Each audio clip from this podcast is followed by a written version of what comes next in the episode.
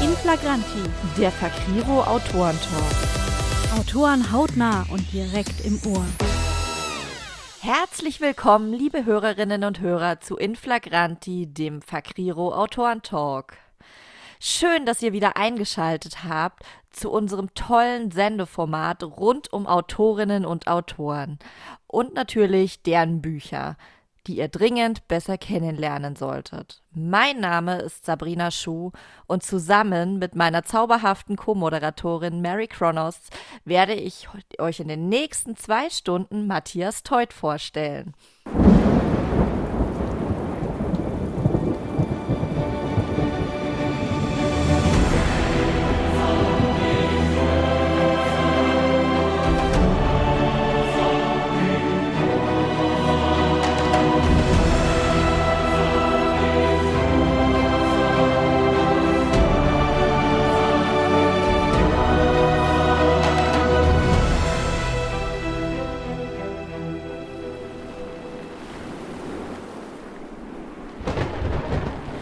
Ihr hört es schon, heute wird es episch bei uns. Geradezu fantastisch, dank Matthias. Zusammen mit seiner besseren Hälfte, Frank Friedrichs, war er ja schon in unserer letzten Carpe Artis Folge zu Gast. Und heute, heute dreht sich alles um sein Autoren-Ich. Herzlich willkommen, Matthias. Schön, dass du da bist. Ja, hallo, Mary, hallo Sabrina. Ich freue mich auch. Hallo, Matthias. So, wir wollen uns gar nicht lange aufhalten und verrat doch jetzt direkt mal unseren Hörern, wer bist du eigentlich und wenn ja, vor allem wie viele? Ach, gleich am Anfang so eine philosophische Frage. Ja, wo soll ich da anfangen? Ich glaube, ich bleibe mal bei der Arbeitswelt und dann denke ich mal, bin ich zwei. Und zwar ein Autor und ein Dozent. Einmal im Bereich Fantasy, einmal im Bereich Gesundheit. Ja, das bin ich beruflich und so ein bisschen Verleger und so ein bisschen Lesungsorganisator. Da haben wir dich ja schon kennengelernt. Das subsumiere ich tatsächlich alles unter dem Bereich Autor. Ja, so kann man seine Vielfältigkeit natürlich auch schön verstecken und seine gespaltenen Persönlichkeiten. Aber sag mal, sag mal, wenn dir das jetzt reicht zu sagen, gut, ich bin halt Autor, Warum tust du dir das an, dieses Schreiben? Da sind wir ja schon wieder bei den philosophischen Fragen. Woher komme ich? Wer bin ich? Wohin gehe ich? Warum schreibe ich? Warum schreibe ich?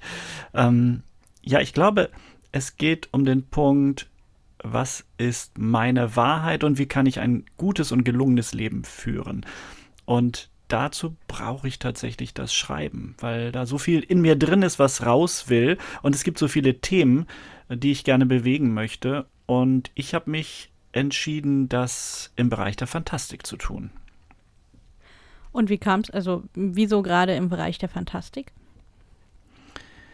Ich habe einfach mehr Möglichkeiten im Bereich der Fantastik. Das ist so meine Annahme.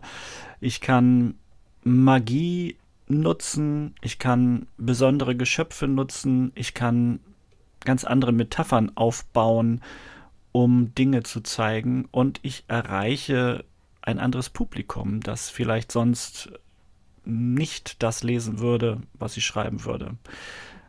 Also das vielleicht eher nicht literarisch liest hm. oder das äh, mhm. keine romantischen Geschichten liest oder was es alles so gibt. Äh, historische Romane vielleicht. Ähm, romantische Geschichten liegen mir übrigens nicht so sehr.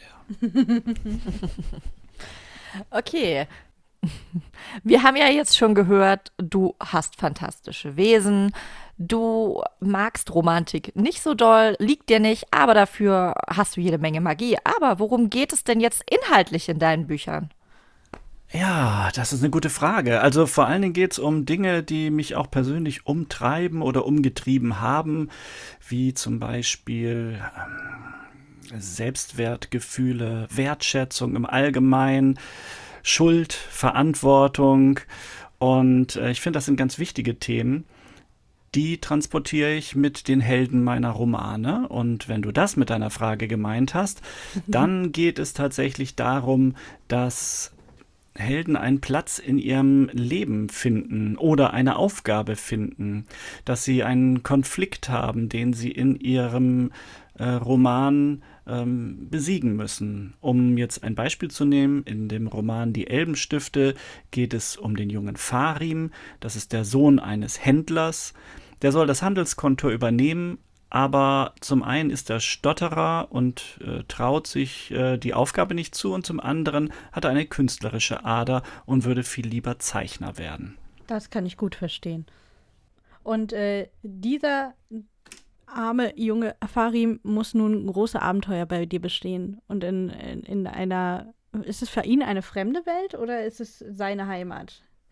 Ja, also alle meine Romane spielen in Yucca-Bayan. Das ist also meine High-Fantasy-Welt oder ich sage mal die Welt von Erelgor. Erelgor ist die älteste Elbenstadt und das äh, Volk von Erelgor, das steckt immer überall seine Nase mit rein. Deswegen spielen die immer eine Rolle.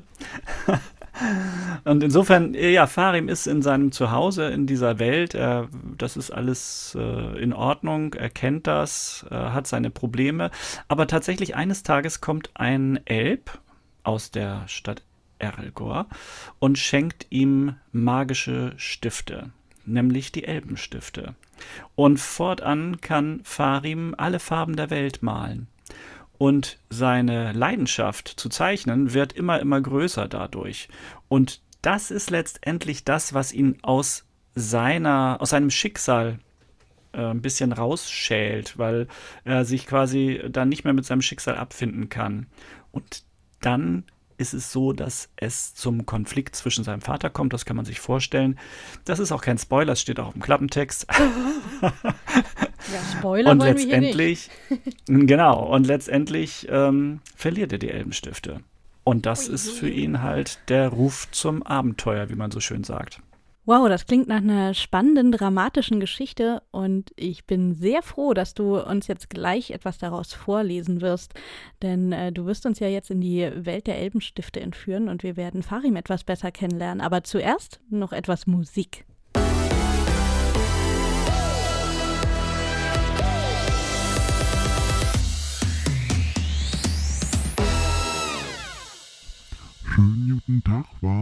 War Schnuffel mein Name. Ihr kennt mal langsam aber. Willkommen zu der Podcast-Version von Inflagranti, der Fakriro Autorentalk, ne? Diesmal zu Gast ist der Matthias Teut und das wird eine richtig, richtig gute Sendung, sage ich euch. Ja, und wir haben uns ne lumpen lassen und haben diesmal sogar drei Leseschnipsel für euch. Also ihr könnt euch dreimal auf was freuen, wa? und der Rest dazwischen, oh, also was der Matthias sagt, das ist schon gut, ne?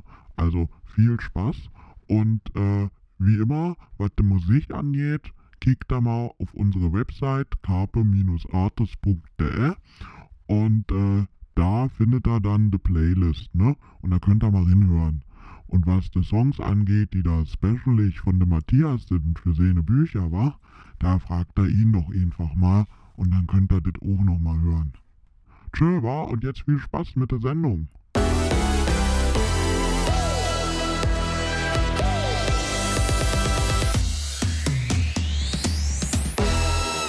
Ja, nun, liebe Hörer, ist es endlich soweit. Matthias hat uns ja gerade schon ordentlich neugierig gemacht und nun liest er uns endlich den ersten Schnipsel aus den Elbenstiften vor. Dafür hat er sich direkt den Anfang des Buches ausgesucht und lässt uns seinen Protagonisten Farim auf die Arbeit begleiten. Wie Farim so lebt und wie er seine Arbeit so findet, das erzählt euch Matthias jetzt am besten selbst. Viel Spaß dabei.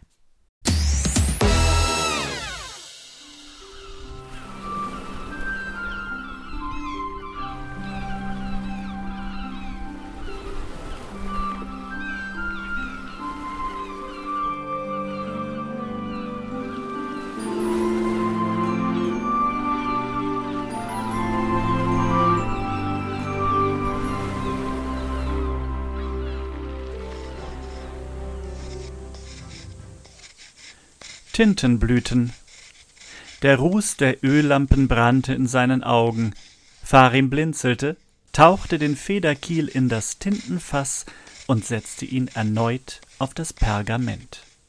Die Übertragung der korrekten Ziffern war wichtig, damit die Bücher stimmten. Zwei, sieben, Komma, fünf.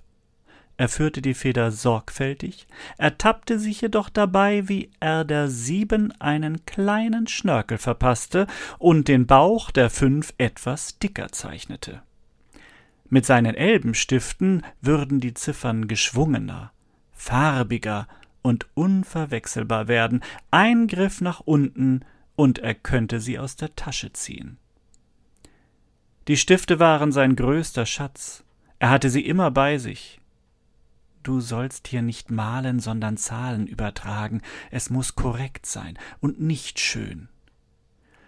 Farim seufzte und schaute zu den bleigefassten Fenstern, hinter denen sein Vater in einem eigenen Schreibraum arbeitete. Seine Feder eilte wie stets in schnellem Tempo über ein Pergament, neben ihm ein Stapel gesiegelter Briefe. Farim bewunderte ihn für diese unermüdliche Disziplin. Wie schaffte er das nur? Jeden Tag Anfragen stellen, Verträge schließen, Waren einschätzen, einkaufen, verkaufen, bewerten, zählen, Wechsel ausstellen.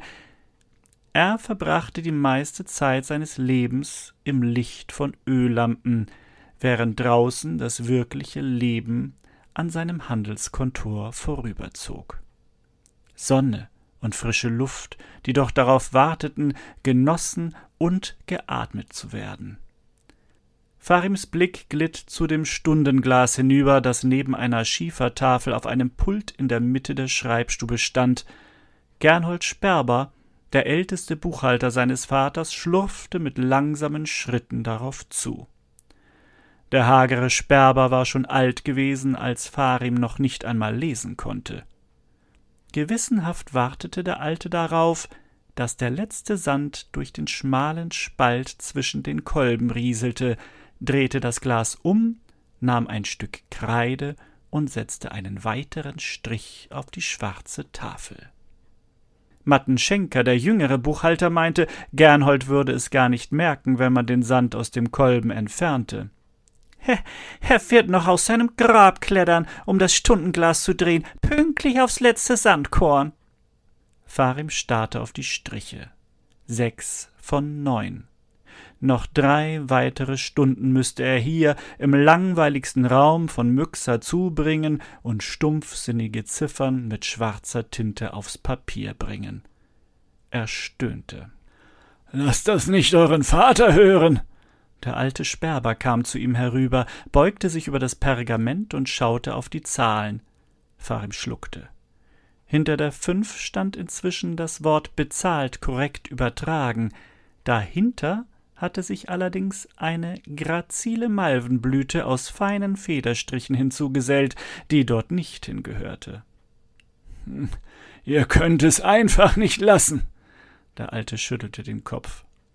Wenn euer Vater das sieht, wird er ungehalten sein. Farim spürte, wie ihm das Blut in den Kopf schoss. Warum nur hatte er sich schon wieder hinreißen lassen? Er sollte doch arbeiten und nicht zeichnen. Hat unser Fari mal wieder die Zahlen verschönt? Mattenschenker machte einen langen Hals, kam von seinem Pult herüber und guckte begierig auf das Pergament. Hinter jedem bezahlt prangte eine andere Blüte.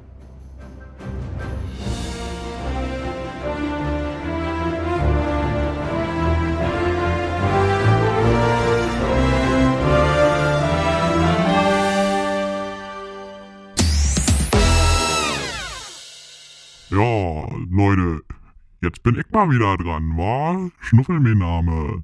De Mikro hier vom Dienst. Und ich sag jetzt mal, it's Zeit zum Spielen. Und weil ich so lustig fand beim letzten Mal, sag ich, lass uns mal nochmal Kopfkicker spielen. Das war echt gut. Kopfkicker? Und jetzt wollen wir mal, ja, Matze, wollen wir mal in deinen Kopf kicken. De Mary erklärt dir das mal. Ja, genau, ich erkläre dir das. Ich glaube, das ist dann ähm, besser zu verstehen. Bei Schnuffels Schnauze, da weiß man ja nie so genau, was er jetzt eigentlich gesagt hat. Aber verratet ihm das nicht, dass ich das sage. also, Kopfkicker, lieber Matthias. Ähm, wir spielen so eine Art Büchertabu. Ähm, wir haben hier im Vorfeld der Sendung, damit du mehr Zeit zum Raten hast, zwei schöne Bücher ausgesucht, Sabrina und ich. Und äh, in dieser ersten Spielrunde ähm, wird Sabrina mir Seitenzahlen nennen und äh, dann sagen, das wievielte Substantiv auf dieser Seite ich nehmen soll. Und das muss ich dir beschreiben und du musst raten, welches Wort das ist. Und damit du eine kleine Orientierungshilfe hast, das Buch, das hier vor mir liegt, ist Michael Endes Unendliche Geschichte. Und äh, die hat in dieser Auflage 475 Seiten. Ich bin gespannt, was Sabrina von mir will. Eins meiner liebsten Bücher tatsächlich. Na, dann sollte es dir doch ein leichtes sein, auf die ganzen Substantive zu kommen. Die kannst du bestimmt alle auswendig. Hm, nun ja, Und wenn nicht, du bist ja Autor, du kennst ja genug. ich denke mir einfach neue aus. Das geht auch. Und siehst du, da merkt man gleich, äh, man guckt in den Kopf des Autors, der da rät, weil das sind ja dann die Assoziationsketten, die man so hat bei den Beschreibungen. Deswegen bin ich gespannt, was dabei rauskommt. Ja, da bin ich jetzt aber auch gespannt. Und Icke erst. Dann fangen wir doch mal recht weit hinten an mit Seite 472 und Wort 8. Ach, das ist aber ein schönes Wort. das kennen wir alle drei sehr gut, Matthias. Es wird dir sehr leicht fallen, denn es ist das, was wir so produzieren. Bücher. Im Singular bitte. Buch. Sehr gut. Die nächste Nummer. Hui, da habe ich aber Glück gehabt. Ist echt so. Seite 357 und zwar das dritte Wort von oben. Das ist schön. Das dritte, da muss ich nicht lang suchen. Oh, Kapitelanfang. Ach, das ist wieder so ein blödes Wort, so ein, so ein schlecht fassbares. Sabrina kann da ein Lied von singen. Wir haben bei dem Spiel das letzte Mal ein paar Dinge rausgeschnitten, weil ich zu doof war, um das zu erklären. Ähm, gut. Wenn wir von ganz vielen reden, dann gibt es dafür verschiedene Bezeichnungen. Personen, meine ich. Ja, dann kann man Menschen sagen, man Allgemeiner. kann Leute, man kann Volk ja, sagen, geht schon in die richtige Richtung. Völker. Äh, ist ein Singularwort, also Volk wäre richtiger als Völker, aber wir müssen noch allgemeiner sein. Einwohner, Bewohner. Nicht so sehr auf, also das geht ja eher auf die einzelnen Personen, was du jetzt sagst, so Personengruppen, aber ich meine mehr so das, das Gesamte, die, ach, das wäre bestimmt ein Wort, die Menschheit, äh, der, der Anfang, also die ersten drei Buchstaben das. Menschsein. Nein, nein, nicht mit Menschen. Da- Aber ähm, äh, ich, ich wüsste halt tausend Synonyme, die aber ich ersten bin drei mir, Buchstaben. ja die ersten drei Buchstaben. Meng die genau, Menge. danke. Ah, Das Fiese ist, ich wollte von Menge. Masse reden, dachte aber, das ist bestimmt so ein Wort, das ich eigentlich nicht benutzen dürfte, weil Masse ist einfach viel zu nah an Menge dran. Ah, okay, okay. Ja, ich hätte wahrscheinlich gesagt, in der Mathematik, Mathematik gibt es zwei Kreise und wenn man die übereinander schiebt, dann hat man in der Mitte die Schnittmenge. ähm, das weiß und ich sogar. jetzt lässt man das Schnitt weg. Genau. Aber äh, du erwartest doch nicht, dass ich, wo ich Mathe hasse, mit einer, Mathe, ma, mit einer mathematischen Parallele komme, um einen Begriff zu erklären. Nein, auf gar keinen Fall, auf gar keinen Fall. Seite 253 hätte ich gerne und das zehnte Wort von oben. Uh. Ja, da gehen wir entlang. Man sagt auch, es ist, er ist das Ziel Der Weg, im Plural. die Wege. Mensch, das war jetzt wieder einfach. Ja, das war einfach gut beschrieben.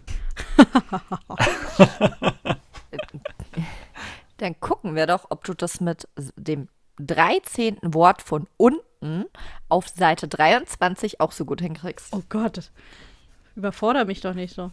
Und ich dachte schon, es käme gar nichts von unten.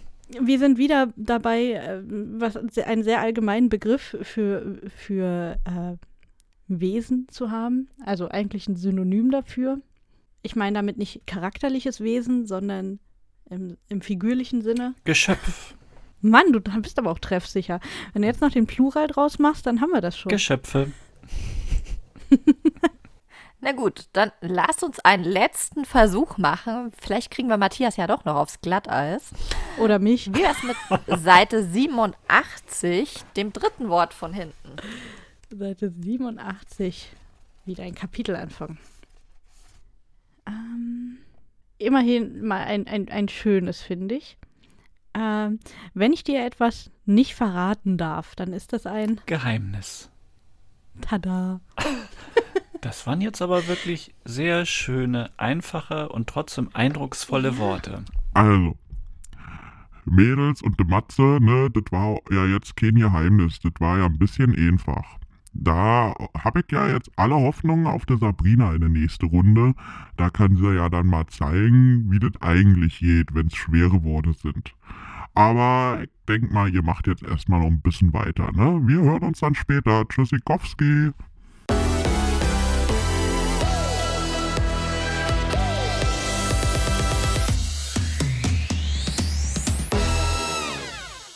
Wir sind zurück äh, aus der Musik und wir haben genug gespielt und uns zurückgelehnt. Es geht weiter mit unserem Interviewabschnitt zum Monatsthema von Carpe Artis und das lautet ja jetzt im August das kreative Sommerloch und wohin Autoren verschwinden.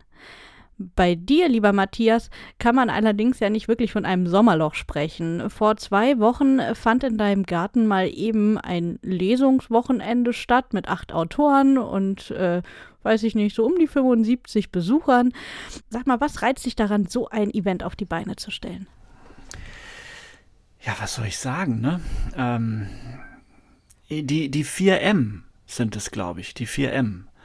Mein äh, damaliger Chef hat immer zu mir gesagt, äh, wenn man erfolgreich sein will, muss man die 4M berücksichtigen. Man muss Menschen mögen.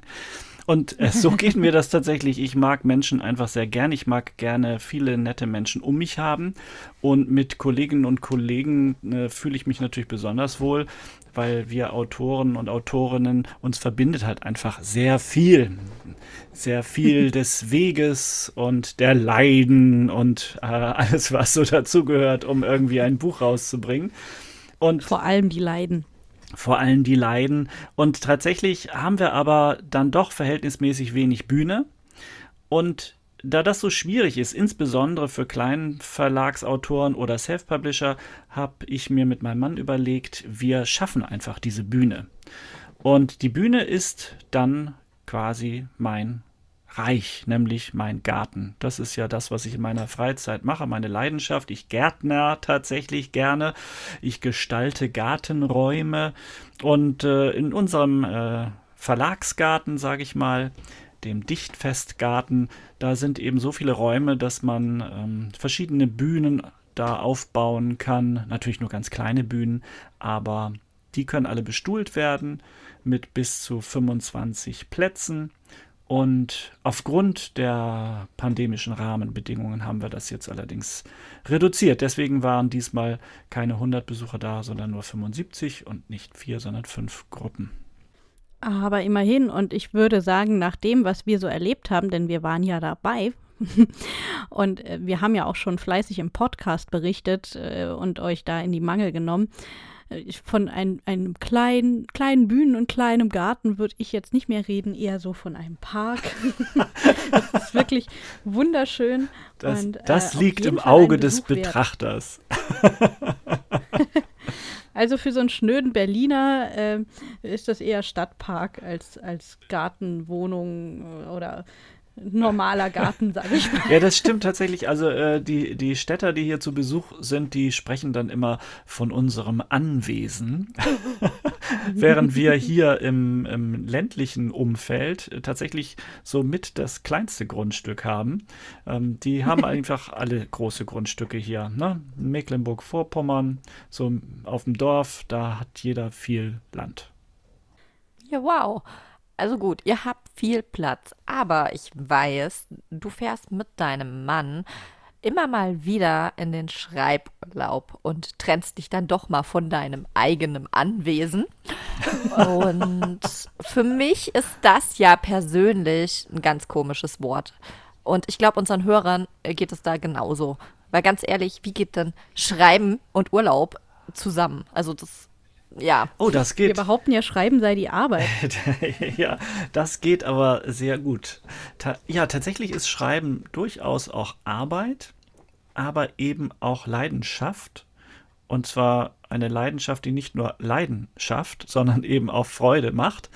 Und insofern ist es für mich schon Urlaub, wenn ich nicht durch andere Dinge gestört werde. Und wir fahren ähm, an verschiedene Stellen. In der Regel sind wir einmal im Jahr im Schreiburlaub in Westjütland in Dänemark. Aber wir sind auch schon im Schreiburlaub in Südfrankreich gewesen oder wir haben schon äh, auf den Azoren geschrieben. Jetzt aktuell gerade in äh, dem östlichen Mecklenburg in der Nähe von Neustrelitz. Da gibt es ein neues Seminarhaus äh, von Freunden, befreundeten Autoren, die das gemacht haben, eröffnet haben. Und da kann man sich auch sehr gut zurückziehen. Und wir schreiben dann tatsächlich den überwiegenden Teil des Tages, aber nicht jeden Tag, sondern wir haben immer zwischendrin dann äh, Tage, wo wir einen halben Tag ähm, etwas unternehmen und etwas angucken oder sowas. Ne? Also ein bisschen Sightseeing in der Nähe machen. Aber es kommen dadurch viel, viel mehr Stunden Schreiben zusammen, als es hier zu Hause der Fall wäre. Weil wenn ich zu Hause bin, dann bin ich im Garten. da ist er wieder. Da ist er wieder. Und deswegen fahren wir überhaupt in den Schreiburlaub oder ich insbesondere, damit ich nicht abgelenkt werde. Und wie inspiriert es dich da? Also du hast ja schon gesagt, ihr seid dann auch so unterwegs. Also es ist, geht nicht nur darum zu schreiben, sondern auch darum, äh, ein bisschen die Gegend zu erkunden. Äh, verschlägt es euch dann immer in dieselbe Ecke, immer da in den äh, Norden, in den dänischen, oder wollt ihr dann auch mal was Neues entdecken? Also einmal im Jahr verschlägt es uns grundsätzlich nach Westjütland und da sind wir immer im gleichen Ort, auch etwa immer zur gleichen Zeit, immer im September, ähm, mit unseren Schreibkolleginnen und einem Schreibkollegen zusammen, je nachdem, wer von denen gerade Zeit hat. Wir mieten uns zusammen ein Ferienhaus und sind dann so zwischen drei und sechs Schreiber, die sich dann äh, in diesem Haus tummeln. Und das ist sehr motivierend, wenn wir da alle zusammen in einem großen Raum sitzen und alle hackern auf ihre Tastatur und dann, äh, dann äh, motiviert das selber auch auf die Tastatur zu hacken und dann klappt das auch mit dem Schreiben. Und äh, da ist es so, dass ich mich eher von der Natur inspirieren lasse. Das heißt, ich bin dann viel am Strand, in den Dünen, am, im Wald oder am See, weil das hat man tatsächlich alles da zusammen, fußläufig. Und die Natur inspiriert mich äh, sehr. Das merkt man, glaube ich, auch, wenn man meine Romane liest, weil da kommen immer viele Pflanzen, Kräuter, Geschöpfe vor, die so ein bisschen äh, mit in die Geschichten eingestreut sind. Und wenn wir woanders sind, dann gucke ich halt ein bisschen danach, was brauche ich jetzt zur Inspiration gerade? Also jetzt in ähm, der Nähe von Neustrelitz, da gibt es äh, zum Beispiel äh, Burgen, die noch erhalten sind und die man sich angucken kann. Man möchte ja nicht glauben, dass in Mecklenburg Burgen stehen. Man kennt das ja eher aus oh, dem Rheinland, aber tatsächlich zwei äh, der sehr gut erhaltenen Burgen sind dort in der Nähe. Es heißt doch Mecklenburg. genau. Also von daher. Genau, und da gucke ich mir natürlich dann äh, die Mauern an oder die Architektur und lasse mich so ein bisschen inspirieren und überlege halt, welcher Ort könnte ähnlich aussehen, welches Gewölbe könnte ähnlich aussehen in meinen Romanen oder an Orten in meiner Welt und mache dann auch Fotos. Äh, dort sind zum Beispiel Belagerungswaffen äh, aus dem Mittelalter nachgebaut und ausgestellt worden. Das kann man sich dann angucken. Das ist dann schon sehr schön. Im letzten Jahr sind wir in der Provence gewesen und dort haben wir uns Höhlen und Steinbrüche angeguckt, die für mich sehr inspirierend waren für Escrinor. Das heißt, das war wirklich so ein bisschen Rechercheurlaub zu gucken, wie sind die früher vorgegangen, wie konnte man Höhlen erschließen, wie sieht das da aus, wie ist das Klima, ähm, wie sieht es aus mit Stalagmiten, Stalaktiten, welche Formationen gibt es da und so weiter. Das sind so, so die Dinge, die ich dann mache. Nicht? Ich gucke einfach, was passt zu meiner Welt und zu meinen Romanen und dann schaue ich mir das an. Es ist herrlich, wie Recherche immer so eine schöne Ausrede ist, um sich die ganze Welt anzugucken. Tatsächlich muss ich sagen, wir sind äh, letztes Jahr auch im ähm, Disneyland Paris gewesen. Und äh, da gibt es äh, diesen äh, großen Baum von der Robinson-Familie. Ich weiß nicht, ob ihr schon mal da wart. Und darunter sind äh, Höhlen gebaut worden, also künstliche äh, Tropfsteinhöhlen und sowas, durch die man durchgehen kann. Und ich war wirklich versucht, weil ich habe mich da sehr, sehr lange aufgehalten. Ich bin jetzt auch nicht so der, Mhm. der jetzt in jedes, äh, in jede äh, Bahn reingeht oder in jeden Coaster, weil mir allein die Warteschlangen zu lang sind. Ähm, Und dann habe ich mich mehr in diesen Dingen aufgehalten und war schon versucht zu überlegen, ob man das nicht dann auch als Recherchereise abrechnen kann. Aber das habe ich natürlich nicht gemacht. Ach was. Ja, das klingt ja alles wahnsinnig spannend und ich glaube, ihr habt noch einen ganz tollen Sommer vor euch, beziehungsweise steht ja dann jetzt auch euer nächster Schreiburlaub schon fast vor der Tür. Für unsere Hörerinnen und Hörer gibt es jetzt erstmal nochmal Musik und dann kommen wir zu, direkt zu der Frage, warum spielen wir diese Musikstücke, die wir spielen, eigentlich gerade?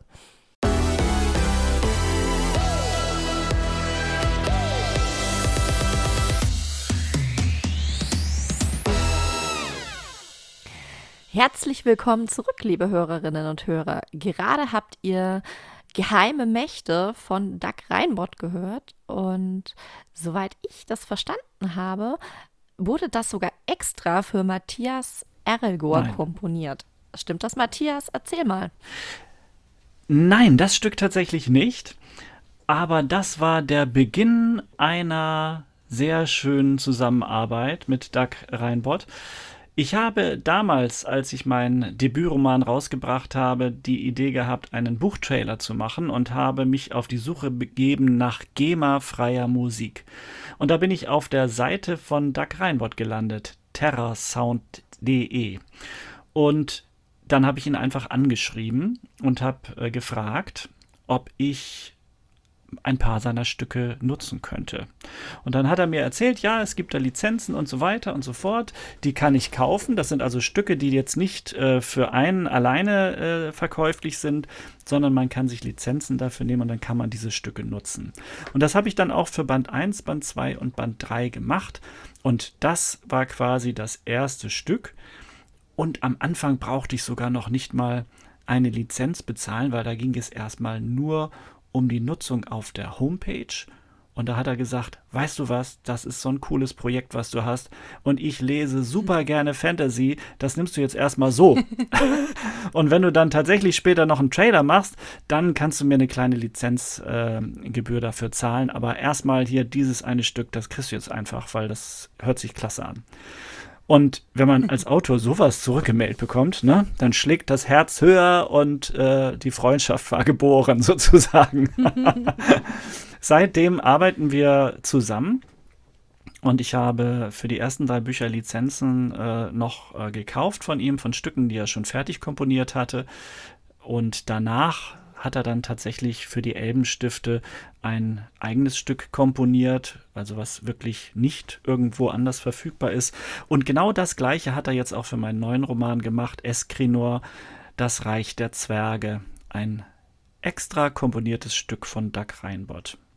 Übrigens, das kann ich vielleicht noch mal kurz hinterher schieben.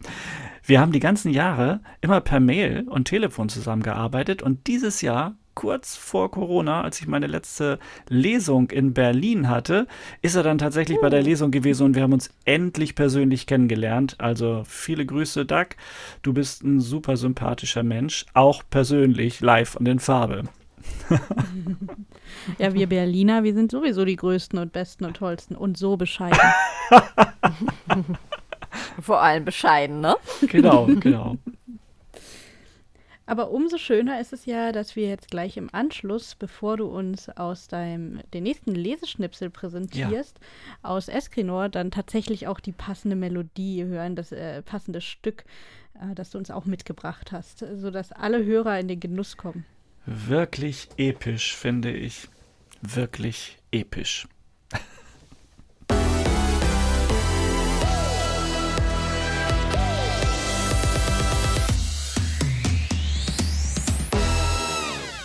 Herzlich willkommen zurück, liebe Hörerinnen und Hörer. Bei uns geht es jetzt super spannend weiter, denn Matthias Teut liest für uns aus seinem neuesten Roman Eskrinor. Und hier dürfen wir einer der drei Protagonisten begegnen, nämlich der lieben Brünnbett. Und die hat es gerade gar nicht so einfach. Die ist nämlich auf der Flucht. Irgendjemand verfolgt sie und Brünnbett rennt durch die Stollen und Gänge im Zwergenreich und versucht diesen Leuten zu entkommen und sich zu verstecken. Ja, und wie es da so mit ihr weitergeht, das erfahrt ihr jetzt direkt von Matthias. Viel Spaß! Warum hatte sie sich nur darauf eingelassen? Brünnbett rann der Schweiß von den Schläfen, ihr Herz raste, während sie durch die Unterstollen von Eskrinor hetzte. Der Vorsprung, den sie ihr gegeben hatten, wäre bald aufgebraucht. Und noch immer hatte sie keine Möglichkeit gefunden, sich zu verstecken. Einen Wettlauf konnte sie nicht gewinnen. Ihre Stiefel waren nicht richtig eingelaufen, die Sohlen zu hart. Jeder Schritt hallte durch die Dunkelheit und schien ihren Verfolgern zuzurufen, hier, hier, hier. Nicht so viel denken, einfach weiterlaufen. Da, ein Spalt in der Tunnelwand, schwer atmend blieb Grunbett stehen, trat näher und stöhnte. Wieder so ein Weg für Hungerhaken wie Pelzer und Singrid. Obwohl die beiden nicht wirklich dünn waren, keine Zwergen war das, aber im Vergleich mit Brunbett wirkten sie alle wie Püppchen. Magere Püppchen. Sie wischte sich den Schweiß von der Stirn und horchte. Sollte sie die vier Krieger abgeschüttelt haben? War es doch die richtige Entscheidung gewesen, das Speerschild mit dem Totenkopf zu ignorieren? Von ihren Verfolgern war im Augenblick nichts zu hören. Allerdings konnte Stille trügerisch sein. Langsam ging sie weiter, dankbar, den Leuchtkristall dabei zu haben. Brünnbett war bisher an keiner einzigen Fackel vorbeigekommen, obgleich die Wände geglättet waren und der Boden mit Marmor gepflastert, ähnlich den Tunneln, die in den höheren Ebenen die bewohnten Viertel von Eskrinor verbanden. Ob die Stadt erweitert werden sollte? So tief im Berg? Aber warum dann das Warnschild? Unvermittelt wurde die Luft kühler, sie fröstelte. Feuchter Dunst waberte ihr entgegen, ein sonderbarer Geruch stieg ihr in die Nase. Als der Leuchtkristall flackerte, stutzte Brünnbett. Sie hatte die Magie des Steins heute früh extra aufgeladen, das sollte Licht für mindestens zwei Tage bedeuten. Geräusche hinter ihr, leise noch, doch ihre Verfolger kamen unerbittlich näher. Sie musste weg, und zwar schnell. Mit dem Lärm ihrer Schritte im Ohr hetzte sie voran, ignorierte die zunehmende Dunkelheit, die abnehmende Leuchtkraft des Kristalls und den unangenehmen Geruch, der immer beißender wurde. Hier, hier, hier klackerten ihre Stiefel viel zu laut. Das schwächer werdende Licht vor sich haltend, nur mehr ein flackerndes Glimmen, lief sie weiter, den feuchten Dunst nach ranzigem Fett und faulen Eiern in der Nase, auf den Lippen, der Zunge und in den Lungen. Eine drängende Übelkeit ließ sie langsamer werden. Sie hielt sich die Hand vor den Mund und blieb stehen. Hier war der Gestank besonders stark, dampfte ihr ins Gesicht wie der Dunst einer heißen, giftigen Quelle.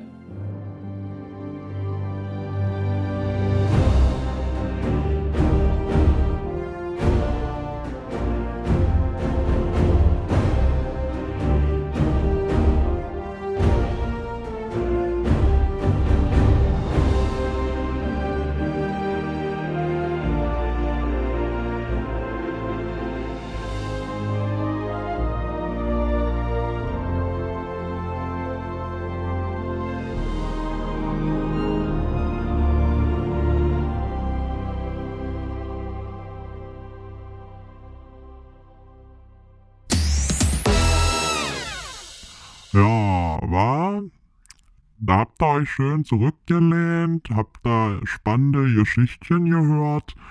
Wird ja wieder mal Zeit, äh, ein bisschen die grauen Zellen anzustrengen, würde ich sagen. Also, auf zur Kopfkicker-Runde Nummer 2. Sabrina, it's your turn. Jetzt bist du mal dran, wa? Ah ja, wenn du meinst, dann werde ich mich mal opfern, ne? Ja, ich würde sagen, ganz kurz für die Hörer, die gerade erst zugeschaltet haben oder für den Fall, dass Matthias vielleicht in der Zwischenzeit die Regeln vergessen haben sollte. ähm, Ich werde jetzt Sabrina ähm, Seitenzahlen und Wortzahlen nennen und sie muss dann das so und so vielte Substantiv aus dem Buch, das sie vor sich liegen hat, äh, versuchen, Matthias, unserem heutigen Gast, zu erklären. Und wir gucken in seinen Kopf, weil wir dann versuchen herauszufinden, wie der so tickt und wie gut er auf die Begriffe kommt. Tja, Sabrina, was hast denn du für ein Buch vor dir liegen? Erzähl mal. Oh, ich habe von Adriane Kress mm, ein Jugendbuch äh, vor mir liegen, das heißt Die Hals über Kopf und Kragen dramatisch abenteuerliche Katastrophenexpedition der Alex Morningside. Allein der Titel. Sehr schön, sehr schön, ja. Also, ich würde gerne das dritte Wort aus dem Titel haben. Nein. ähm, gut, fangen wir doch mal so mit dem Mang an. Wie viele Seiten hat das eigentlich? Das hat 397 Seiten. Das sollte ich vielleicht noch wissen vorher. Ähm, gut, dann äh, sage ich mal, schlag mal Seite 150 auf und nimm das sechste Wort von unten. Ach, das ist, das kriegen wir, glaube ich, ganz gut hin. um, wir haben dir vor der Sendung gesagt, dass wir für jeden Abschnitt ungefähr fünf Zeit haben. Minuten. Juhu. Genau. Oh, das war jetzt aber echt schwer. Also bitte jetzt was leichteres. Tja, bei einem Kinderbuch mal sehen. Ähm, Seite 67, das zehnte Wort von oben. Ah ja. Das hat Matthias vorhin schon angeführt in seiner in seinen mathematischen Ausführungen. Menge. Mm, Nein, das andere, um es zu beschreiben. Die Kreise. Genau. Und jetzt Ein Kreis. ja. Okay, also das scheint ja schon wieder so einfach zu werden. Ich fasse es ja nicht. Hm. Ähm, Seite 390, das erste Wort von oben. Ja. Okay, das ist leider auch wieder relativ einfach. Was heißt hier Wenn leider? man am Ist doch schön. Wir wollen dich zum, wir wollen dich schwitzen Ach so, sehen. okay. Dazu Genau. bräuchte es ein Bild. Wenn du wenn du ans Meer fährst, Ja, dann hast du da ganz viel, dann hast du ja ganz viel Wasser da ja, und das bewegt sich. ja. Und was macht das? Es bewegt sich. Es wellt so vor sich hin. Ja. Also es hat so Wellen. Ja, und ja, genau. Ja. Aha. Und auf einer könnte man reiten vielleicht, wenn sie stürmisch genug ist. Uh. Und schon entwickeln sich wieder Geschichten in seinem Kopf. Ja. Wollen wir mal sehen, wie sich die Geschichte von den Minutenkreisen und Wellen weiterentwickelt. Ähm, Seite 23, das 13. Wort, und zwar diesmal mal wieder von unten. Ah ja, okay, das ist jetzt nicht ganz so einfach. Das ist ein zusammengesetztes Wort. Deswegen, ähm, wir fangen mit der vorderen Hälfte an. Jede Stadt hat sowas. Häuser, Straßen, N- äh, Schilder, Nein, eher Ampeln. für die Bürokratie. ein Rathaus, Ja, aber mehr die Tätigkeit. Beamte Das sind die Mm, Tätigen. Was machen die? Was machen die dann? arbeiten, wenn man Glück hat. Ja, Nein, das war jetzt gemein. genau. Auch.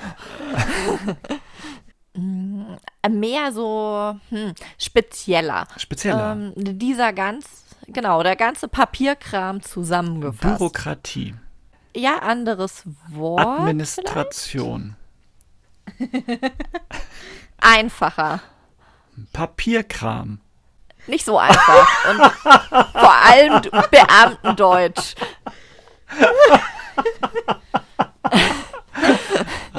Be Beamtendeutsch. Einfach, aber nicht so einfach.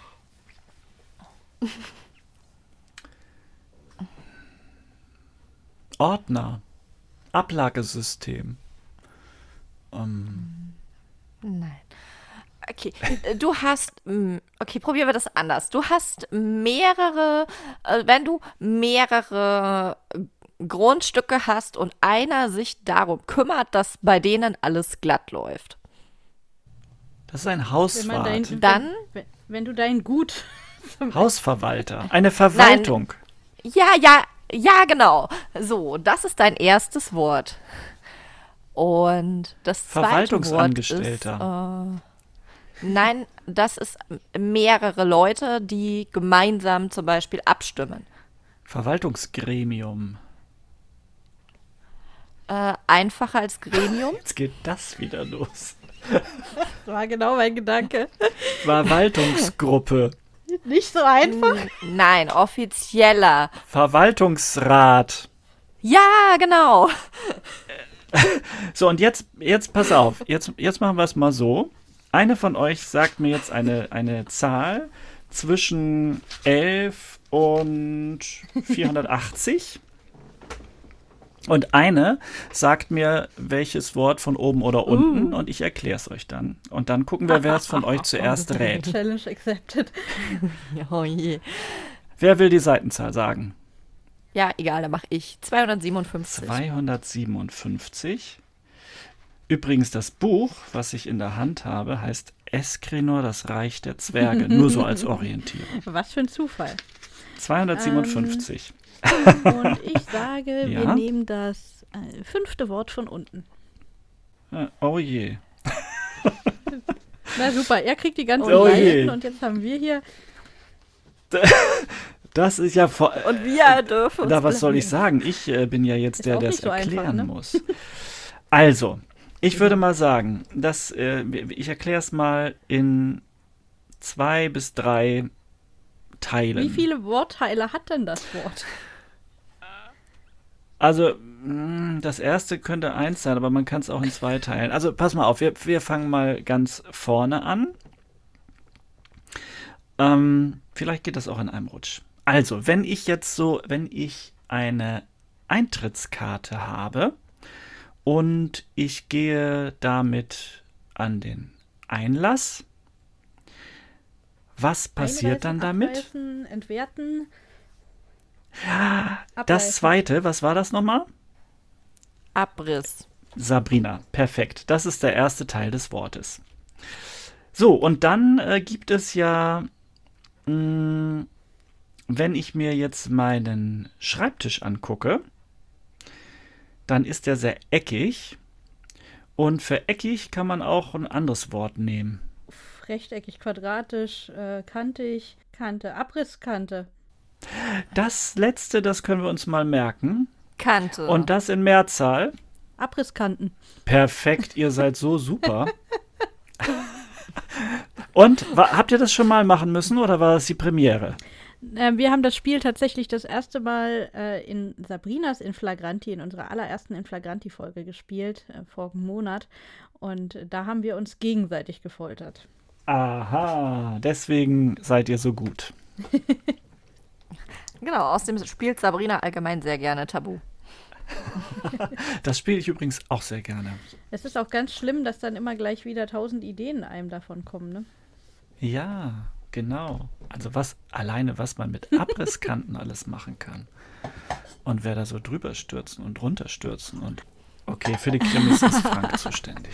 Du kannst ja die Idee weitergeben, die jetzt entsteht. Ja, war.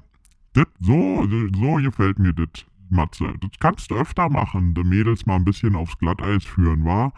Die sollen nicht immer nur hier erklären, die sollen auch mal selber schwitzen. Wollen wir doch mal in deren Köpfe kicken. Gefällt mir. Also, Tschüssikowski, wir sehen uns dann zum Roast. Zum was? Das ist sehr gut, dass du fragst. Ich glaube, es hat auch niemand anders verstanden. Immer diese Berliner zum Roast. Er wird dich am Ende der Sendung nochmal roasten, so wie Oh er das je. versteht. Und ähm, wir können uns da schon alle sehr drauf freuen. Jetzt kriege ich Angst. Zu Recht. Und damit alle anderen keine kriegen, würde ich sagen, wir ähm, springen mal ganz schnell in die Musik. Sehr gute Idee.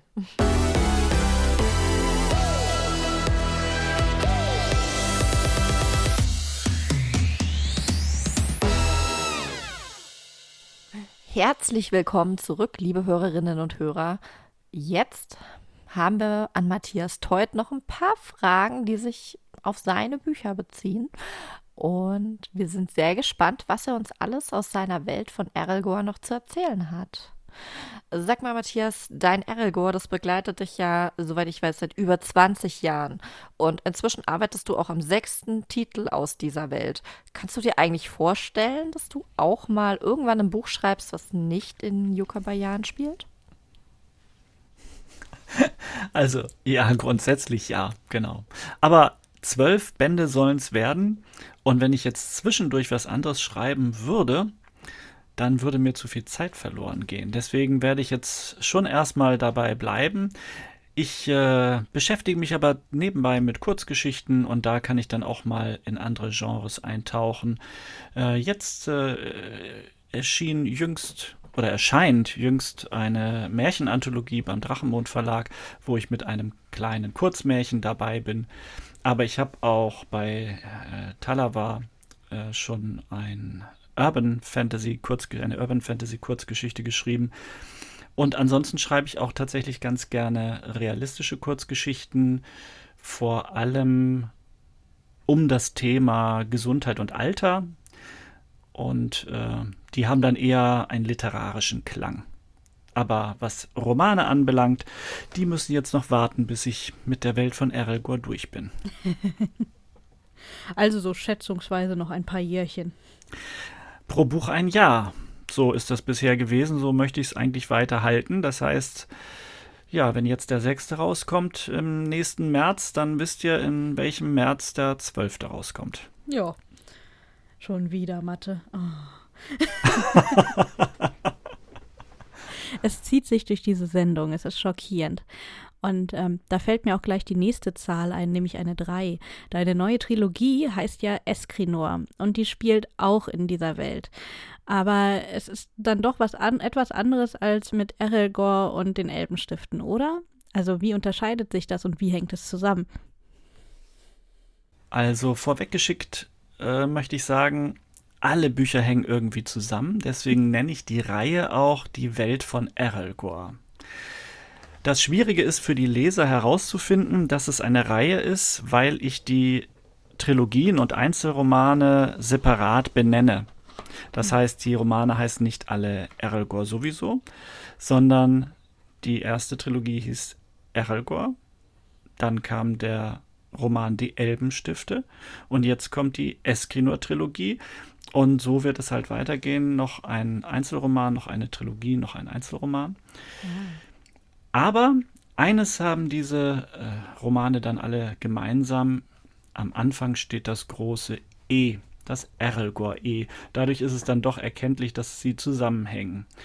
Ich wollte aber ganz gerne es so machen, dass die Leser nicht gezwungen sind, zwölf Bände zu lesen und damit auch zwölf Jahre zu warten, bis alle da sind, um irgendwie in den Genuss zu kommen, schon was Abgeschlossenes lesen zu können, und deswegen habe ich mich für diesen Rhythmus Trilogie, Einzelroman, Trilogie, Einzelroman, Trilogie entschieden. Einzelroman. Dann, dann kann äh, jeder quasi für sich entscheiden, liest er nur das eine oder liest er weiter oder wartet er jetzt erstmal wieder, bis ein Schwung fertig ist.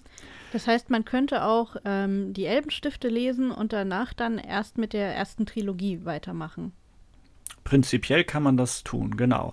Allerdings muss ich dazu sagen, die Erelgor-Trilogie ist im Prinzip der Abschluss der zwölf Bände. Ich habe nur damals, als ich sie geschrieben habe, nicht gewusst, dass irgendjemand meine Bücher lesen will und bin deswegen einfach mit der Geschichte angekommen, äh, angefangen, die ähm, Charaktere befördert, die bei mir schon länger im Kopf herumspuckten. Äh, allen voran Ataru, der junge Heiler. Und dessen Geschichte wollte ich einfach erzählen für mich. Ich habe ja eigentlich für mich äh, die, dieses Buch geschrieben, bis dann meine Kolleginnen und Kollegen gesagt haben, du musst das veröffentlichen. und dann war es eben so, dass ich diese Bücher veröffentlicht habe und dass Erigor tatsächlich sehr erfolgreich geworden ist, wofür ich sehr dankbar bin, denn das äh, gab mir die Möglichkeit, meinen äh, Arbeitsplatz zu kündigen und mich selbstständig zu machen. Und deswegen führt der Roman Die Elbenstifte an den Anfang dieser ganzen Handlungslinie, nämlich 80 Jahre oui. vorher beginnt er. Und der orientiert sich an Farim, das hatten wir eben schon gesagt, aber im Hintergrund äh, entspinnt sich quasi die Geschichte, die zur Eregor-Trilogie letztendlich führt.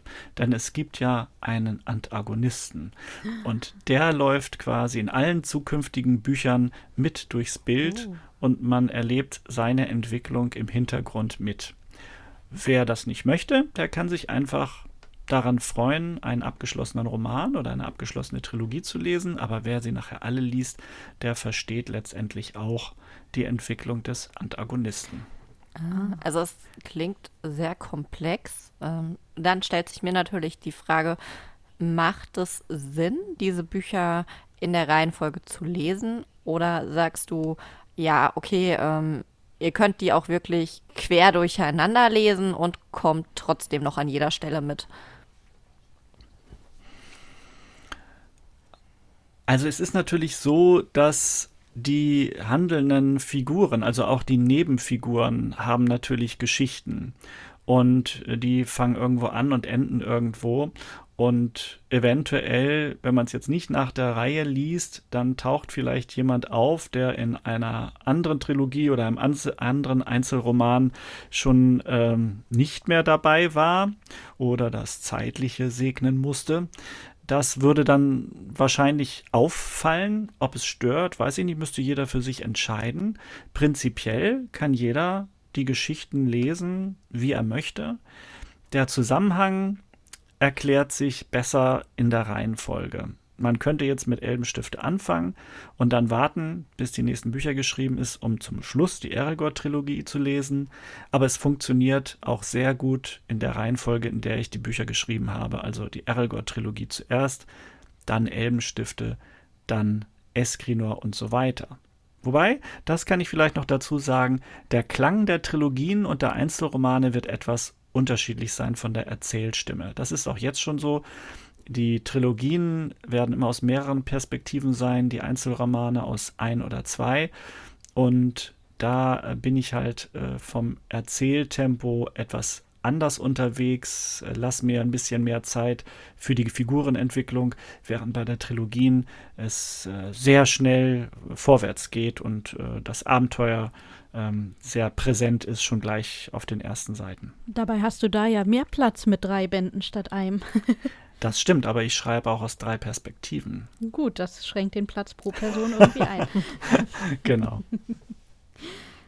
Und Eskrinor spielt zeitlich dann direkt nach den Elbenstiften. Das heißt also, in den Elbenstiften äh, wird zum Beispiel ähm, erwähnt, dass es einen Elbenrat, also eine Versammlung geben soll und der Roman der erste Band der Eskrinor-Trilogie setzt quasi genau damit im Prolog ein.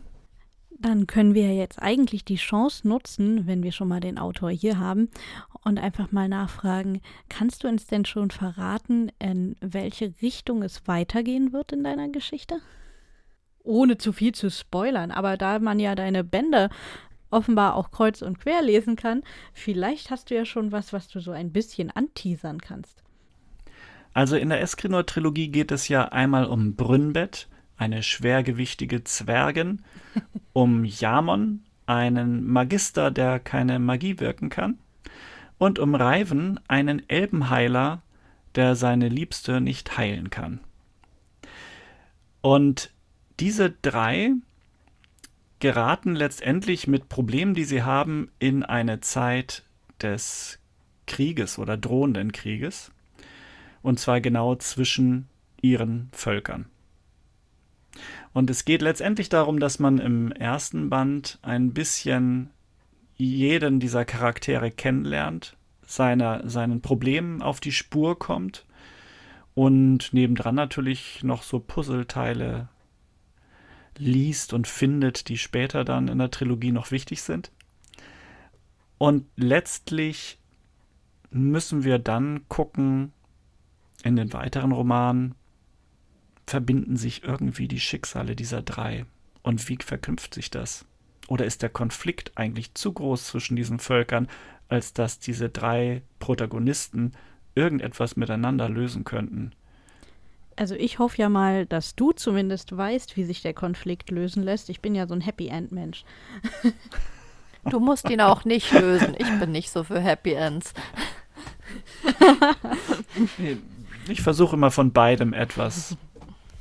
Ja, es müssen nicht alle überleben, aber es wäre schön, wenn die Welt da nicht komplett kaputt ist am Ende. Ja, geht ja nicht, kommen ja noch Bücher. Eben, wir wissen ja schon, dass die Welt überlebt. Also. Ihr wisst ja schon, wie es ausgeht mit der Erelgor-Trilogie. Das ist ja böse Falle, ne? Puh, Glück gehabt. Aber wenn ich nach dem zwölften Buch doch noch ein verflixtes dreizehntes schreiben möchte, Oh, ja. was nach der Erelgor-Trilogie spielt, dann wüsste natürlich keiner, was dort passiert. Oh, oh. Das klingt doch super spannend und ich glaube, mit diesem Cliffhanger entlassen wir uns jetzt, euch jetzt einfach in die Musik, liebe Hörer. Genau, und wenn ihr mehr wissen wollt über das, was kommen wird, dann lohnt es sich auf jeden Fall dran zu bleiben, denn als nächstes werfen wir einen Blick in Matthias Terminkalender.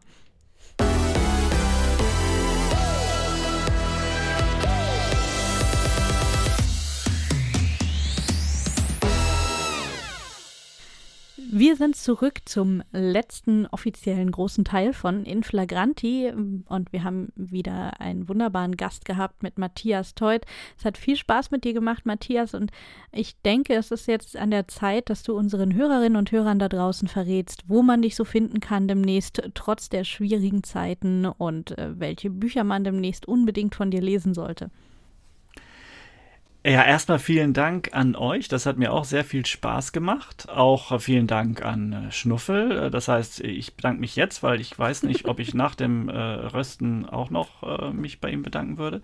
Wir werden sehen. ähm, danke auf jeden Fall für die vielen tollen Fragen und Anregungen und für die Zeit, die ich hier mit euch verbringen durfte. Zeit ist auch das, was ich natürlich ganz gerne mit meinen Leserinnen und Lesern zusammen verbringe. Deswegen bin ich normalerweise sehr, sehr viel unterwegs. Übrigens auch in ganz Deutschland, also bis äh, Bayern und Baden-Württemberg und Sachsen ist alles dabei. Natürlich auch Niedersachsen und Mecklenburg-Vorpommern, Brandenburg, Schleswig-Holstein. Also ich treibe mich sehr viel rum, ähm, damit Leute auch zu meinen Lesungen kommen können. In diesem Jahr ist das alles etwas anders. Meine Termine findet man in der Regel auf www.rlgor.com slash Termine. Und da findet man zurzeit aber lauter Termine mit einem roten Button aufgrund der Pandemie ausgefallen, aufgrund der Pandemie verschoben und so weiter und so fort. Letztlich sind tatsächlich alle Termine noch in der Schwebe. Relativ sicher ist der 2. Oktober in Rendsburg. Ähm, da hole ich quasi die Premierenlesung für Eskrinor nach. Rendsburg in der Stadtbibliothek also im Herzen Schleswig-Holsteins. Das ist also ein Termin, der relativ sicher zu sein scheint, aber man weiß nie. Relativ An sicher ist eine sehr schöne Formulierung Ja, und dann noch ein ja. Konjunktiv dahinter. Und den Auftakt habe ich eigentlich immer auf der Leipziger Buchmesse. Das wäre dann im März 2021. Wir wollen mal hoffen, dass die Rücknahme der Verschiebungsankündigung keine Rücknahme erfährt und wir tatsächlich dann im März auf die Leipziger Buchmesse fahren können. Da gibt es dann Band 2 der Eskrinor Trilogie, Die Macht der Runen. Oh, klingt toll. Tja, war, da muss ich ja noch mal kurz unterbrechen, ne? Weil das mit der Hoffnung wegen der Rücknahme von der Rücknahme, die nicht zurückgenommen wird, ne, das hat sie ja zerschlagen. Inzwischen hat ja die Leipziger Buchmesse gesagt, äh, nee, wir machen das doch nicht im März, sondern erst im Mai. Also die Leipziger Buchmesse ist vom 27. bis 30. Mai im nächsten Jahr und da können wir uns dann sehen. Also ich denke mal, dass der Matthias und auch die Mädels da trotzdem hinrennen werden, wa? Die können ja doch nicht anders. Ihr seht also, es ist mit Lesung etwas schwierig. Wir Autoren haben im Moment alle ein bisschen einen schweren Stand. Deswegen kann man mich am besten damit unterstützen, dass man meine Bücher auch ohne Lesungen kauft. Das kann man in jeder Buchhandlung tun oder aber unter www.dichtfest.de slash shop. Das ist die Seite meines Verlages.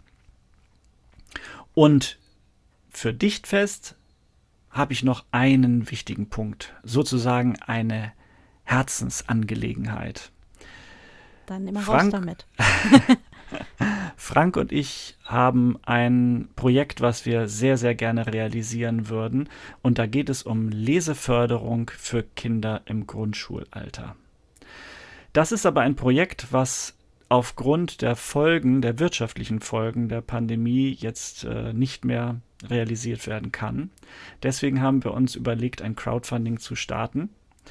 Und dieses Crowdfunding läuft quasi jetzt noch bis Ende dieses Monats. Und man kann uns jetzt noch spenden, damit wir es realisieren können. Es geht bei dem Projekt um ein Spiel zur Leseförderung, was wir Schulen, Landschulheimen, aber auch Sommercamps anbieten können, die Kinder im Grundschulalter haben, damit diese spielend den Wert des Lesens erfahren. Es klingt nach einem wunderschönen Projekt und nach einem, was wirklich unbedingt unterstützt werden sollte. Der Monat ist nicht mehr lang. Also äh, ran an die Tastatur, rein ins Internet und schaut auf jeden Fall bei dem Crowdfunding vorbei und unterstützt dieses großartige Projekt. dichtfest.bookbakers.de Dann backen wir mal ein paar Bücher oder Spiele. Ja, das wäre sehr schön. Ja, vielen Dank für diese großartigen Neuigkeiten. Ähm, ich finde, das ist eine tolle Sache, dass du äh, trotz der aktuellen schwierigen Situation ähm, lauter gute und spannende News für uns hast. Und äh, wir drücken dir ganz viel, äh, alle, ganz viele, wir drücken dir unsere Daumen, dass äh, das klappt mit Leipzig und äh, die drücken wir uns auch, denn wir freuen uns darauf, dich dann spätestens in Leipzig wiederzusehen. Ganz genau. Live und in Farbe. Genau. Und wir danken dir nochmal, dass du hier warst und freuen uns und hoffen, dass du uns auch noch nach Schnuffels Roast gleich äh, im, positiv im Gedächtnis behältst. Denn äh, das ist jetzt der letzte Punkt, der letzte Abschnitt unserer Sendung.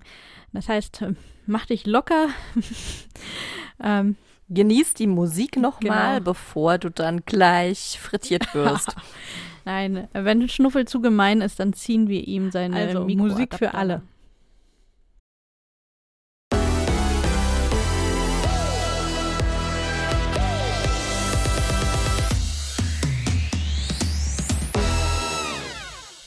So, war alles schön und gut, aber Kuschelkurs ist jetzt vorbei. Jetzt äh, macht mal Platz für mich, für den Schnuffel und mein Rost. Also, Matze, jetzt mal Butter bei die Fische, wa? Warum sollten unsere Hörerinnen und Hörer dich denn lieber nicht hören oder lesen vielmehr? Nicht hören sollten Sie mich, wenn Sie gerne einen weiten Bogen um Magie machen, wenn Sie keine spannenden Abenteuer mögen und es auch überhaupt nicht vertragen können, wenn zwischendurch eine Prise Humor im Spiel ist. Oh ja, Humor, das ist ganz gefährlich, ne? Wir haben ja alle schon mal drüber nachgedacht, was Satire darf und was nicht.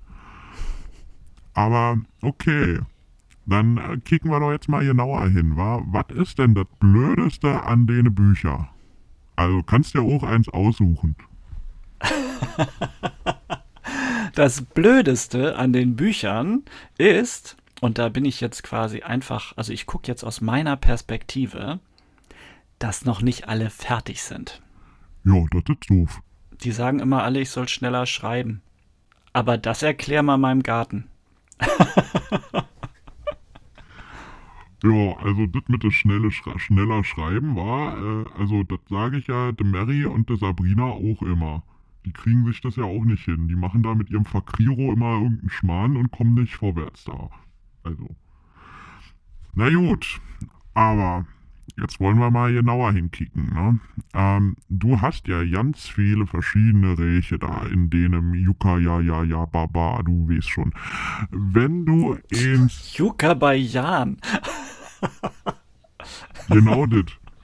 Wenn du eins ausradieren müsstet, weißt du, also so richtig platt machen, welches würdest du nehmen? Keine Überlebenden, keine Gefangenen. Also so richtig platt. Oh, Ehrlich? Jo, Eins, eins der Reiche? jo, Soll ich platt machen? jo. Das finde ich jetzt echt schwierig. So war's auch gedacht. Also, meinst du jetzt so richtig innerhalb der nächsten Bücher oder nur so rein hypothetisch? Also ich will jetzt nicht eine Geschichte umschreiben, ne? Aber wenn, wenn, wenn du das müsstest, wa? also wenn, wenn du wirklich ein jetzt komplett dicht machen müsstest, so dass nichts mehr übrig bleibt, welches würdest du opfern? Ich würde. Also ich schwanke zwischen Ofrinor, also das, das Reich der Ofrindar, das ist einer der Zwergenstämme, und Josh Urdash, das ist eines der Elbenvölker. Zwischen den beiden schwanke ich. Und was haben die getan, dass du die umbringen willst? Nicht so viel, das ist es. Also die sind die harmlosesten, ja? Naja, sagen wir mal so. Es gibt schon welche, die es eher verdienen würden, aber ich würde die dann nicht auslöschen, weil die brauche ich einfach für die Bücher. Also hast du dir das geringste Opfer ausgesucht, war? Immer auf die Ja. Kleinen. Immer auf der Kleen, genau. Was so ein Autor ist, der muss da drauf achten, ne? Also immer auf die Kleinen finde ich als Mikro ja auch nicht gut, ja? Ich bin auch nicht der Größte, aber es kommt halt nicht auf die Größe an. Genau. Na gut. Ich wei- weiß ja nicht, ob mir das jetzt gefällt. Ja, dazu musst du erst die Bücher lesen, dann kannst du das entscheiden, ne? Ah, dann muss ich mir das jetzt wohl mal holen. Mary! Mary, ich brauch Kohle! Ich will eine Gehaltserhöhung. Und die gleich weiter überweisen an Erelgor. Genau. Sehr schön. Da, da, damit können wir jetzt das besiegeln. Ja, hat, hat mal gefreut, wa? Ich freue mich immer, wenn ich nicht der einzige Mann hier bin. Na, das ist schön. Jo. Also, danke für den Besuch, auch von mir. Und alle Gute, war für dich und den, na, du weißt schon, deine Welt da. Jukabayan, danke dir und vor allen Dingen danke an alle Zuhörerinnen und Zuhörer, die jetzt uns die ganze Zeit ihre Aufmerksamkeit geschenkt haben. Bis bald. Jo, war, das ist voll nett von denen. Also ich find's auch gut und ich bedanke mal recht herzlich nochmal, dass du hier gewesen bist, ne? War schon cool, wie gesagt. Und äh, allen Hörerinnen und Hörern wünsche ich noch einen wunderschönen Sonntag und ein schönes Wochenende, ne? Oder wann auch immer ihr hier die Podcast-Folge hören werdet. Ich sag mal, der nächste in Flagranti kommt und zwar am 27. um 18 Uhr wieder hier auf dem Podcast und zwar von der Juliette May, ne? Weil jetzt, äh, jetzt äh, war die ja gerade im Radio und ihr müsst ja zwei Wochen warten und dann könnt ihr auch hier auf der Carpe Artis Kanal hören, ne? Oh, und ich mache jetzt Feierabend. Tschüssikowski. In Flagranti. Der Fakriro Autorentalk. Autoren hautnah und direkt im Ohr. Und jetzt, ihr lieben Podcast-Hörerinnen und Hörer, haben wir noch eine kleine Überraschung für euch. Der liebe Matthias Teut hat sich extra für euch nicht lumpen lassen und sogar einen dritten Hörschnipsel eingelesen. Diesmal auch wieder aus den Elbenstiften. Und da geht es diesmal um Farim, der sich mit seinem Vater darüber streitet, dass sie sehr verschiedene Lebensansichten haben. Und dieser Streit ist etwas ganz Besonderes, denn der setzt das ganze Abenteuer, das Farim nachher in den Elbenstiften erlebt, in Gang. Also viel Spaß beim Zuhören und Bühne frei für Matthias.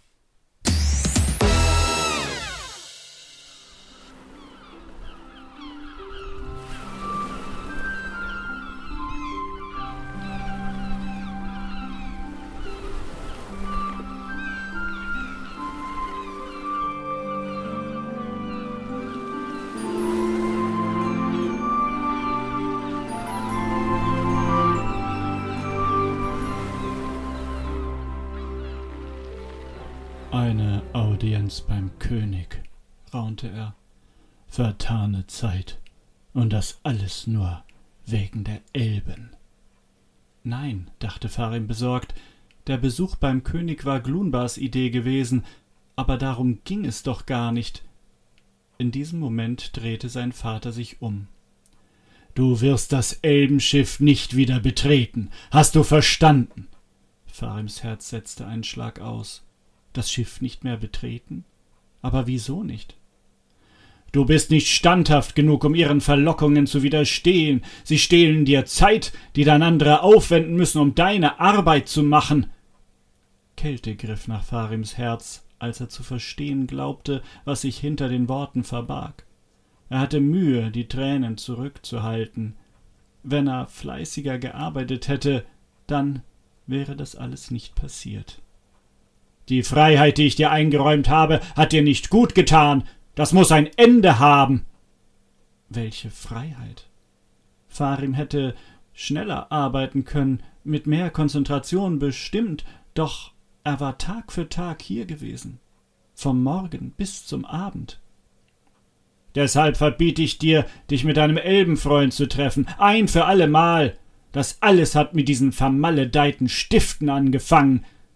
Plötzlich hielt sein Vater inne, drehte den Kopf zur Tür. Wo sind die überhaupt? Farim überkam ein ungutes Gefühl. Instinktiv sah er zur Hintertür der Schreibstube. Sein Vater würde nicht. Im Turmzimmer hätte ich mir denken können. Mit schnellen Schritten eilte sein Vater in den Flur. Einen Augenblick lang war Farim wie erstarrt, dann hastete er hinterher, bemüht an seinem Vater vorbeizukommen, um ihn aufzuhalten. Doch der stieß ihn grob zur Seite und lief mit ausholenden Schritten in Richtung Turmzimmer. Nein, nicht. Farim versuchte ihn festzuhalten, aber sein Vater schüttelte ihn ab wie eine lästige Fliege. In seinem Kopf überschlugen sich die Gedanken, die Bilder und die Elbenstifte, alles lag offen herum. Hätte er sie am Morgen doch nur mitgenommen oder irgendwo versteckt. Im Turmzimmer angekommen, riss Korthard Peckelbohn die Tür auf, stob auf den Sekretär zu und hatte die Stifte in der Hand, ehe Farim sie erreichen konnte. Da haben wir die Keimzellen des Übels. Er packte sie mit beiden Händen, die Wut sprühte förmlich aus seinen Augen. Die Stifte können nichts dafür. Farim hasste sich für sein Stottern. Er starrte auf die Elbenstifte, die Hände seines Vaters, die vor Aufregung bebten, das wütende Gesicht. Hilflos schüttelte er den Kopf. Bitte nicht. Die Stifte waren sein Ein und alles, halfen ihm so viel mehr auszudrücken, als er mit Worten vermocht hätte. Sie waren seine Stimme, sein Herz. Ich habe mir das lange genug angesehen. Mein Sohn sollte ein Vorbild sein. Stattdessen malt er sinnlose Bilder, während unsere Schreiber, Packer und Fuhrleute schuften. Die Knöchel seines Vaters waren weiß vor Anspannung. Farim wollte schreien, ihm die Stifte aus den Händen schlagen, doch er war wie gelähmt. Bitte nicht. Ich hätte wissen müssen, dass aus der Freundschaft mit diesem Elb nichts Gutes erwächst. Malen und Zeichnen ist brotlose Kunst, das hört jetzt auf. Die Stäbe knackten, als sein Vater sie über dem Knie zerbrach.